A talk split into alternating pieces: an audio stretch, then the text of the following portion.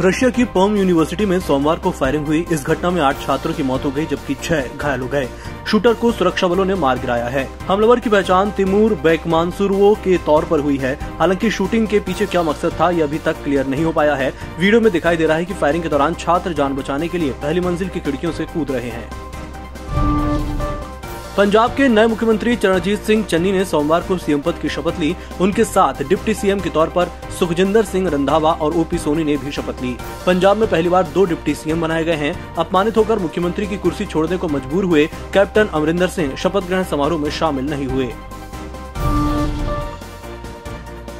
पंजाब का पहला दलित मुख्यमंत्री बनने के बाद सीएम चरणजीत चन्नी अपनी पहली प्रेस कॉन्फ्रेंस में भावुक हो गए। पंजाब भवन में चन्नी ने कृषि सुधार कानून का दांव खेल दिया। चन्नी ने कहा कि पंजाब कृषि आधारित राज्य है, केंद्र सरकार कानून वापस ले, अगर किसानों पर आँच आई तो मैं गला काट कर दे दूँगा।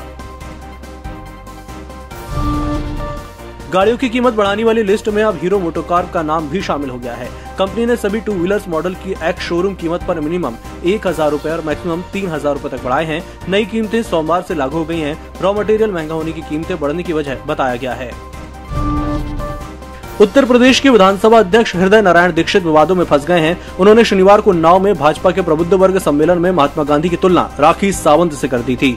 मीडिया में बयान सामने आने के बाद सोमवार को दीक्षित ने बयान पर सफ़ाई दी। उन्होंने कहा कि मंच संचालन ने मेरा परिचय प्रबुद्ध कहकर किया था। इसी को आगे बढ़ाते हुए मैंने गांधी जी और राखी सावंत का ज़िक्र किया, लेकिन इसका गलत मतलब निकाला गया।